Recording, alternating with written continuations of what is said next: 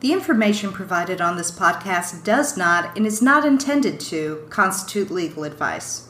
Instead, all information, content, and materials available are for general informational purposes only. Welcome to Rights Here, Rights Now, the podcast about disability, advocacy, and activism. I'm your advocate host, Suzanne Herbst. And I'm your advocate host, Virginia Ferris. Every two weeks, we dig into relevant issues, current events, and avenues for self advocacy. Because someone has to. And it might as well be us. This podcast is produced by the Disability Law Center of Virginia, the Commonwealth's protection and advocacy agency for disability rights. Find out more at dlcv.org. And today we have our wonderful and delightful Dana Trainum back on the podcast to talk about the Netflix film I Care a Lot. We're going to have an interesting conversation about guardianship, how it's portrayed in that film, and how it really is in the state of Virginia. Yeah, we didn't mean to break Dana, but we did. We did it for your entertainment. So the least you can do is like, share, and subscribe and join us as we delve into this film. And before we jump in, let's check out disability in the news. Vaccine efforts continue to rise with the introduction of a new national hotline. The Administration for Community Living and the Centers for Disease Control and Prevention partnered with several disability councils to create the Disability Information and Access Line. This is a first of its kind national hotline offering information and services directly aimed at boosting access to COVID 19 vaccines for people with disabilities in the United States. The hotline can help people find nearby vaccine sites, make appointments, and link people with local services like accessible transportation. The hotline can also provide information and resources to answer any questions about the vaccines and can direct callers to information and services promoting independent living and address needs such as food, housing, and transportation. The hotline is an amazing tool that will continue to grow and add resources and the vital connection point for people with disabilities. May call 888-677-1199 for the hotline. And then that's 888 677 1199. Well, today on this very special episode, um, a lot of people have been contacting DLCV um, in the wake of the just rocking the world Netflix movie I Care a Lot, starring Rosamund Pike. Um, the movie details um, the exploits of an abusive guardian and a lot of people have been wondering, you know, is this something that could happen to me or my loved one? You know, what do we need to do to make sure that it's not? So, back in the studio today, we have the gorgeous Dana Trainum um, to share all of her knowledge about guardianships. And oh my God, Dana, what do I need to do? How do I make this not happen? Hi, guys. It's so great to be back with you. We are so excited to have you. I feel like at the top of this, I should quickly say spoiler alert. If you haven't seen the movie and you don't want it spoiled for you, don't listen to this podcast right now. Watch the movie, cool. come back. We would love to have you back in about two hours after you've watched the yeah. film and have lots of questions. Yeah, pause, pause us pause us do, do, whatever you're doing even if you're driving not if you're driving um but just you can come back to this it's important to have seen the movie first unless you plan to never do that which may not be such a bad idea i i have to say guys yeah. this this was one one of the most disturbing movies i think i have ever watched um and i've watched a lot of disturbing movies. Um, and I think it's because it's so many uh, movies we watch, it's like, oh, that would never happen to me, right? Um, you know, I would never walk walk in that dark room um, where you know when you're watching the movie, go, don't go in there, don't go in there. Um, you know, so I'm like that would never happen to me. I'd never be that stupid to walk in that dark room. But this is this is different. This this this is scary stuff. Um, yeah my my horror movie aficionado husband watched this with me and the entire time like unlike any other movie i've ever watched with him he spent the whole time going like oh my god but is that could that oh no oh no oh no. And that's that's certainly also the feeling that i took away from it. Yeah yeah. Um this really could happen. I mean I, I imagine that is one of the main questions people have at the end of it. I mean, this is fiction. It is not based on any um, actual true story, um, but I would say that it's probably based on many true stories. Um, and so the answer to the question, could this happen? Yes, it could happen. Um, this is not outside of the realm of possibility, and I think it is happening which is another reason this movie was so disturbing to watch. So, it, in an early scene, and um, one of the, one of sort of the the first questions screamed across the couch at me when I was watching this was, is it true that somebody can just come to your door with a guardianship order? You've never been to a hearing, and you know, say, hey, I'm your guardian now and you have to come with me, or there could be real problems for you vis a vis the cops. Um, so you have to come with me and you have to live in a nursing home now. So I think the best way to answer that question is is to talk about the process in Virginia. Um, for, for any of you listening outside of Virginia, just know that guardianship law is state dependent. So what we're talking about today is the law as it stands in Virginia. And I imagine most states are pretty similar. Um, so let's talk about the process. The, let's go through a, um, a, hypothetical case. So Virginia is a really good friend of mine and she sees that I'm um, having some um, problems making decisions that uh, might be in my best interest and maybe I'm unsafe or maybe I, you know, have a debilitating illness and I can't make decisions for myself for whatever reason. Virginia decides I need a guardian and she wants to be that person. Um, now we really know it's because we work for a private nonprofit and that makes us all millionaires. So what she really wants is access to my money. But um, hey, so the first thing Virginia does is um, gets a lawyer and petitions the court for guardianship. So a little bit of, of, vocabulary here. Virginia in this case is the petitioner because she's the one that's petitioning the court. Um, I would be the respondent. So I'm the one that's going to be responding to that petition. You really should have picked somebody with a less confusing name. Well, that's true. Isn't that so true? I should have chosen Suzanne. It's Suzanne now. Okay. And it was always Suzanne listeners, you can't see us. Suzanne and I actually look fairly similar, so it's not it's not outside of the realm of possibility that Dana would get confused. It's, yes, yeah, and, it's not a stretch. Yeah, and I and I and I do have um, some periods of incapacity. So yes, I I confuse. It is Suzanne who has petitioned the court um, to become my guardian. So once that petition is filed with the court, and it's usually filed with some evidence um, of my incapacity, which could be a medical report or a letter from my doctor, whatever. Um, at that point, the court would schedule a hearing and they would also appoint what's called a guardian ad litem, another vocabulary word. A guardian ad litem is not a guardian. Um, I think it's a very unfortunate use of, of that word um, because it's confusing to people. The guardian ad litem is appointed by the court as the attorney for the court.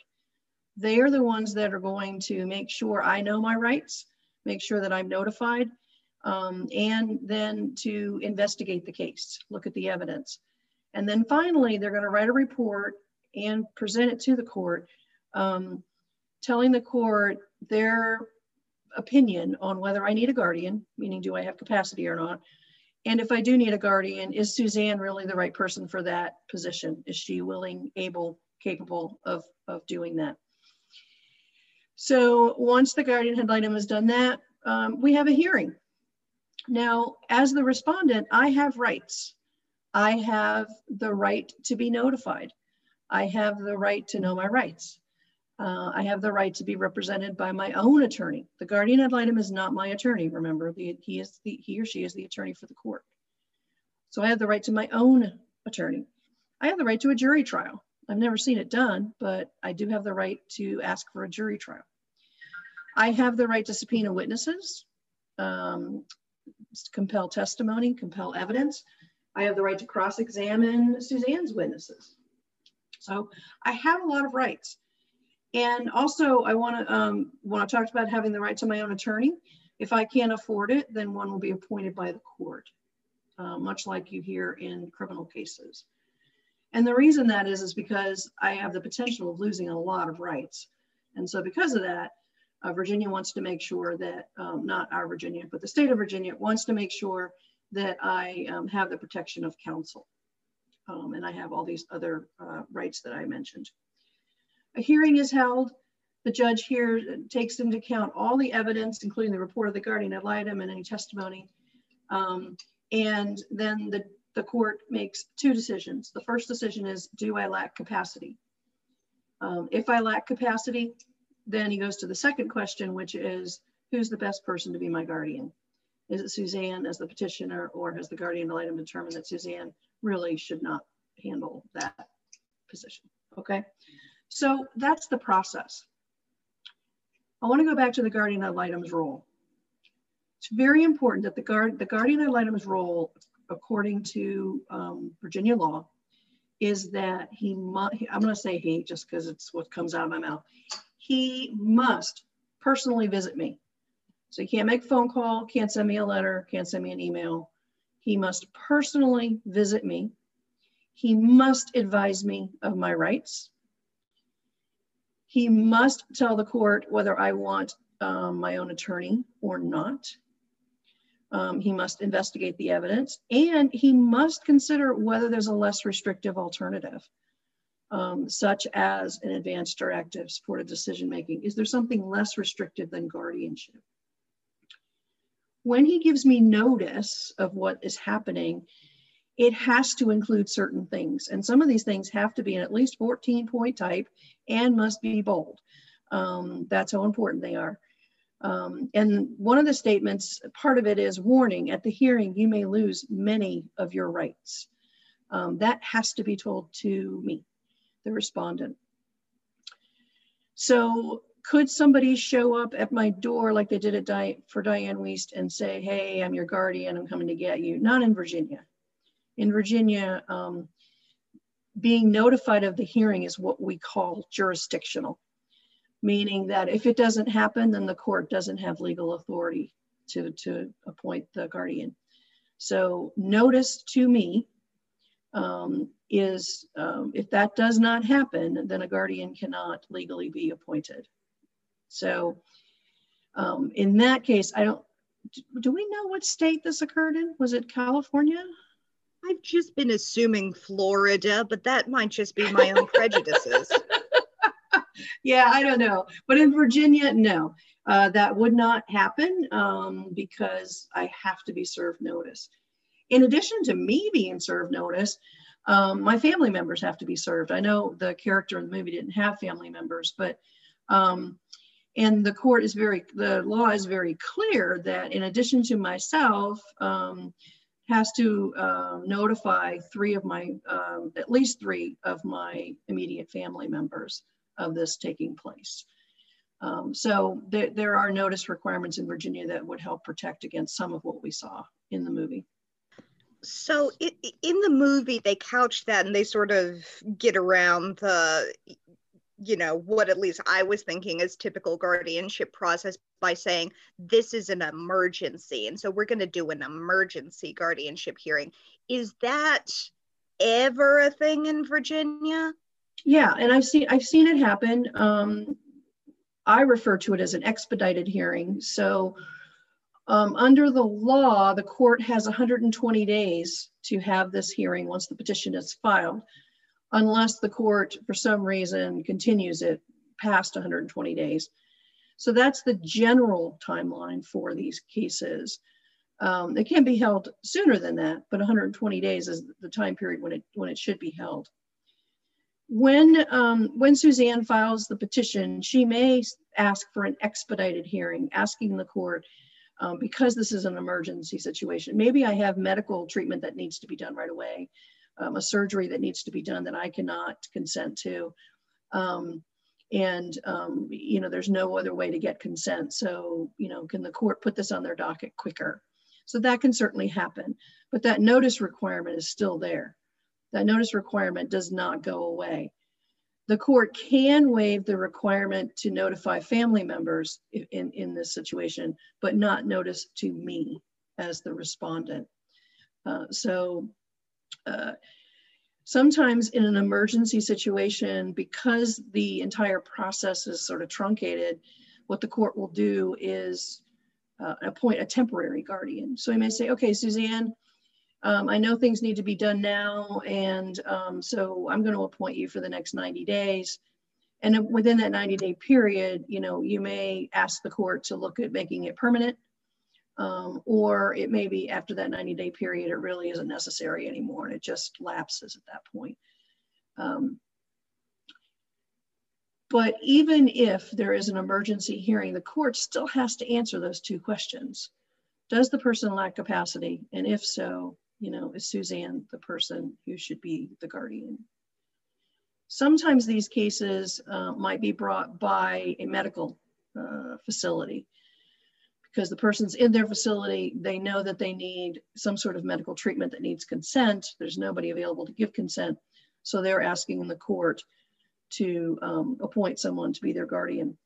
If there's no family member available, they may go to a professional guardian like you know um, the person we saw in the movie marla um, was a professional guardian meaning she wasn't a family member and she got paid for her services um, a lot of times these professional guardians are attorneys who are um, um, on a list to take these types of cases sometimes they're they are organizations uh, that do guardianship um, for uh, compensation so that does happen that a non-family member gets uh, appointed. I have a question, sorry. So, like when I was at CCC, they had the guardianship program, Catholic charities. Are those what is that? Okay, so let's talk a little bit about public guardians and private guardians. Um, in Virginia, we have a public guardianship program. And um, again, those of you listening in other states, I have no idea whether you have them or not. Um, and maybe if you're listening from another country, I mean, I can hope, right? Um, then I don't know whether what you guys have either. But in Virginia, we have a public guardianship program. And that program is specifically for people who need a guardian they um, do not have any family or close ties, anybody who is able to serve as their guardian. And they're indigent. They are not able to afford to pay for a guardian. So in that case, a public guardianship, um, a public guardian can be appointed. So there's no fee for the individual. The state pays for that service. And we have public guardianship programs throughout the state I'm not sure if the whole state is covered yet by programs, um, but we do have um, several programs throughout the state. They are um, monitored and contracted with the um, Department of Aging and Developmental Services, or DARS, and they are regulated, which is um, very different from private guardianships.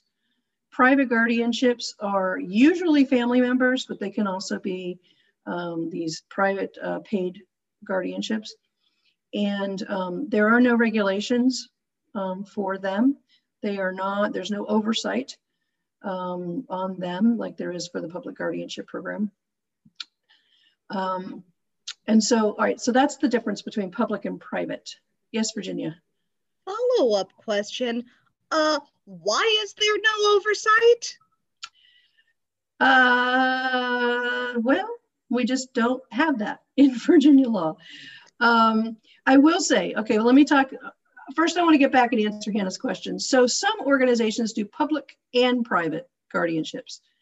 So, um, I'm not going to name particular agencies, but there are agencies in Virginia that have public guardianship programs. So, they, that part of their program is regulated by DARS um, and monitored by DARS. And then they also have private guardianships that are paid. So um, Virginia tells me that I can name names. Um, the two biggest ones in Virginia, um, Hannah mentioned one, Catholic Charities, and the other is Jewish Family Services. They provide both um, public guardianships and paid private guardianships. Um,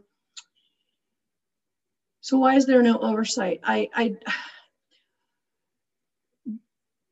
private guardians as well as public guardians do have to file an annual report. They have to file a report with uh, DSS office that is local, that you know where the individual lives, every year. The report is not that detailed, but um, it does, you know, talk about how's the person doing. Do they still need a guardian? How many times have you seen them? What have they? You know, it's very basic. The problem with that is, is that if it's not filed, there doesn't seem to be any consistent um, uh, consequence for that. Cool. So DSS, once they get the report, they're supposed to read it and and then submit it to the court, the circuit court who um, appointed the guardian in the first place. The problem is if it doesn't happen, they may get a letter from DSS saying, hey, you didn't send us the report. DSS has to notify the court anytime a report is 90 days late. I think it all comes down to money and personnel. Um, we, there are so many guardianships. Who is going to regulate them and monitor them when we're talking about private guardianships and we're talking usually about family members? Um, the Public guardianship, on the other hand, I mean, they have, like I said, they have regulations, they have oversight. Um, there's required training for all of the staff. They have um, a ratio, so they can um, have only 20 people per uh, staff, full-time staff. In an emergency situation, they can go up to 25, um, or they can get a waiver to go up to 25, but that's it, um, no more than that um, you know, certainly less than Marla had on her wall in the movie. Um, there is no ratio uh, requirement or limitation for private guardians. Uh, Richmond Times Dispatch did an article on private guardianships and possible exploitation and abuse. And they had individuals in that article who had over 100 um, people that they were serving as guardians for. So there's no oversight you know once you become a guardian. How do you become a private guardian if you're not just somebody's family member? How does somebody get into this?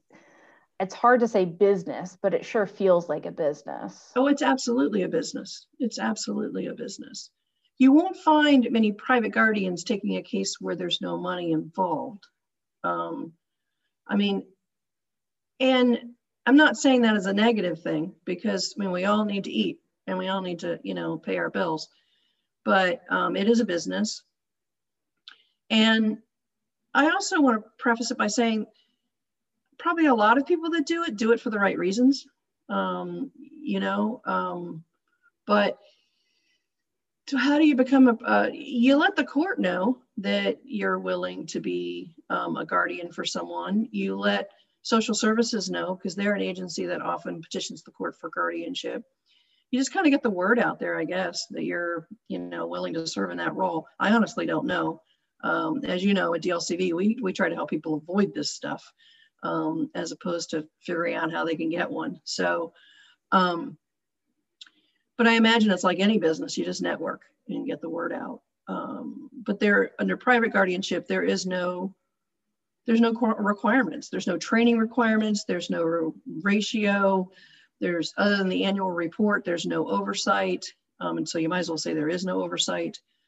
Um, the the other thing about the public guardianship program is, um, and, and I'm not like plugging the public guardianship program here, but I am, the differences are kind of stark. Um, and I wish we had the same uh, oversight and regulations for private guardianships that we do for public. The public guardianships specifically under regulations have to be guided by person-centered planning. Um, so Virginia law says that the guardian shall always take into account the individual's preferences, values, um, as, as they're known. But public guardianship, you know, puts that under regulation, that they have to use person-centered planning that focuses on the individual's expressed preferences, personal values, um, and empowers and supports the individual um, to become as independent as possible. Uh, our law says this as well. So under Virginia law, um, the guardianship order even must include a statement in it that says that the guardian, to the extent possible, shall encourage the incapacitated person, that's the person who has a guardian, to participate in decisions and shall consider the expressed desires, personal values of that person, and shall not unreasonably restrict an incapacitated person's ability to communicate with, visit, or interact with other persons. So um, I think all in all, Virginia guardianship law is, is pretty good um, in terms of protecting the individual's rights to be as independent and, and as um, person-centered as possible. You had mentioned earlier, Dana, um, that normally a guardian um, that that process will start at least sometimes when there is a medical procedure coming up. In the movie, that wasn't the case. It just sort of seemed like the doctor had decided, you know, this person is losing their memory a little bit. Um, and I think they need a guardian now. Is would that kind of thing happen if there's no, you know, medical procedure that's imminent and just sort of almost casually? Yeah, I've um, I've never known of a situation where a personal physician would just petition the court for guardianship. I, it could happen because anybody can file a petition that has concern about, you know, I'm still using me as an example, me as a, uh, you know, um, concern about my welfare.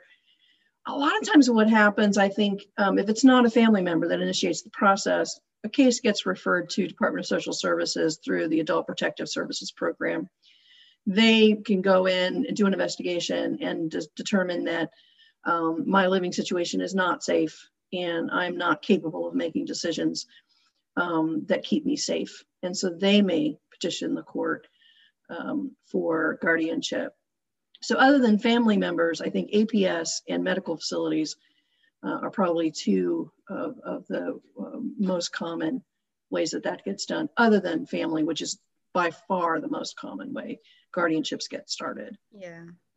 Not not that it's much better, but um, as somebody who has covered very recently one of the state's geriatric hospitals, that's sort of the uh, an outcome of um, that APS referral from a third party that I see a lot. I don't see them ending up with guardians as well, obviously because of my position, but um, I see a lot of those people ending up at state hospitals, perhaps rather than having a guardian, um, which again, it's not necessarily better, but uh, you know, there there's different ways than, that that can go other than just a direct road to guardianship. Absolutely, absolutely, and it could be that the individual has a medical issue or a medication issue. They can go to a facility, whether it's a medical hospital or mental health facility, get that issue resolved um, and then go back to living their life, um, you know, without having to have a guardian. So, and, you know, I've mentioned before that DLCV, we're all about helping people avoid these things. And um, we certainly saw in I Care a lot um, why um, people would want to avoid guardianship. But just in case you decide not to watch the movie, um, and just to sort of expand a little bit on why people um, uh, would want to avoid guardianship if at all possible. You lose your civil rights. Uh, in the legal world, guardianship is often referred to as a civil death because you lose so many of your civil rights. You lose the right to, and this is not an exhaustive list, this is just off the top of my head. Um, the big one is you lose the right to vote, um, lose the right to make your medical decisions. Uh, if a conservator is appointed, you don't decide how your money is spent, including selling off your house um, and your possessions, as we saw in the movie the right to get married, divorce, the right to write a will, um, right of power of attorney or advance directive, the right to sign any contract. Uh, you would never be able to contract for, and that includes renting an apartment, buying a house, getting a credit card, renting an apartment. I mean, you know, anytime you sign your name to something, you do that because you have legal capacity to do it. If you have a guardian, your your signature really means nothing anymore on a document. So um, uh, other, the right to drive, the right to possess a firearm, um, these are all rights that are lost. Um, and like I said, this is not exhaustive. That's just a few that I can think of on the top of my head. So guardianship, we're not, we're also not anti-guardianship. Um, I'm not, and DLCV is not. Um, but we do believe that it should be the last resort and should only be used if other less restrictive alternatives um, are not possible or appropriate. So I always look at it as guardianship is a tool in the toolbox, um, but is the sledgehammer in the toolbox. So if you need a sledgehammer to do the job, then it's in there. But if you just need to nail in a nail or screw in a screw, the sledgehammer will do the job. It'll get it in there for you, um, but it'll cause a lot of unwanted damage as well. So um, when families are thinking about substitute decision making for someone who may have limited capacity or may have diminishing capacity, I tell them the courthouse is always there. It's not going anywhere.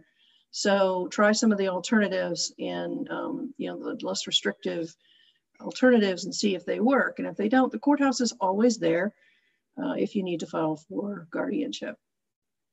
So So you talked about some of the civil rights that were lost. One of the big ones that is covered in the movie is that um, the guardian is able to restrict um, family members' ability to visit her wards while they are in nursing homes. Is that is that realistic? So um, fairly recently in Virginia law uh, included um, remember that statement I said that has to be in all guardianship orders. Um, the last part of that is that the guardian, to the extent possible, shall not unreasonably restrict an incapacitated person's ability to communicate with, visit, or interact with other persons that he or she has an established relationship with. So um, you can't just, a guardian can't just willy nilly say that, you know, a family member can't visit. Um, it has to be, but they can reasonably restrict. In the movie, the, you know, the main mafia guy, Peter Dinklage, um, they kept you know they kept saying just just release her just release you know his mom just release jennifer peterson from guardianship can you just release somebody from guardianship no, not under Virginia law. So uh, under the law, only a court, a judge can appoint a guardian and only a judge can then change that guardianship or terminate the guardianship. So the only, I mean, she could have um, gone back to the court with medical documentation that the that Jennifer no longer needed a guardian, and and she could have said, in my opinion, she no longer needs a guardian. And with this judge, you know, he would take her word for it. Um, but no, a guardian can't just say, okay, this person doesn't need a guardian anymore. I'm to, you know, release her from guardianship. That can't happen. Yeah, I think that that's something that we, um, when we are answering family members' questions, something that uh, at least I bring up a lot is, you know, this may feel like something that you need now, but you need to realize that it's um, very expensive and very permanent. And if you want to try to resolve it, that is also very expensive and very time consuming because it's an entire court process and somebody would have to hire attorneys, and it's just eh, eh. Any, anytime you can keep an attorney out of your life, it's a good day. Um, so a guardianship it often feels permanent. It's not really permanent because there is a mechanism in the law to modify it or terminate it, but it does require going back to court. And um, that is something that DLCV sometimes assists people with if they're, um, the person is able to present evidence that they no longer need a guardian. So, um, but you know, if you don't have somebody like us to take that sort of case, then yeah, you have to pay an attorney to go back to court. I know we're not here to talk about advanced directives, but I will say that that one way to avoid this sort of thing happening um, is to plan ahead, is to have a plan in place, have an advanced directive, name somebody that you want to make decisions for you if that time ever comes when you can't do so. Um, put plans into place um, for periods of future incapacity so that you're not in a, you know, either a crisis situation or you're not in a situation where um, your capacity has gotten to the point where you can no longer do these things. So um, we all need to think about that. It doesn't matter how young you are or how healthy you are. Um, you know, things happen in an instant, which I think we certainly have learned in the last year. And, um, you know, we need to be prepared for those things. We don't like to think about it, but we, we, uh, you know, if the time comes and somebody needs to make a decision for us when we can't, um, you know, that's too late. We need to think about these things ahead of time. And that's how we can avoid having what happened in the movie. Well, on that note, um, Dana, we will have you back very soon, nigh immediately, uh, to talk about advanced directives and how people can make those but in the meantime, thank you so much for subjecting yourself to this extremely disturbing movie for us. thank you, Dana. Thank you guys. It's always fun to talk to you guys. All right. Well, thank you for coming. We are always happy to have you on, and we'll see you for the Advanced Directives edition of Rights Here, Rights Now. And now, a DLCV highlight. Did you know that a brain injury in some cases can also be a developmental disability? This is important because Virginia offers a number of helpful services, including Medicaid waiver services to people with disabilities.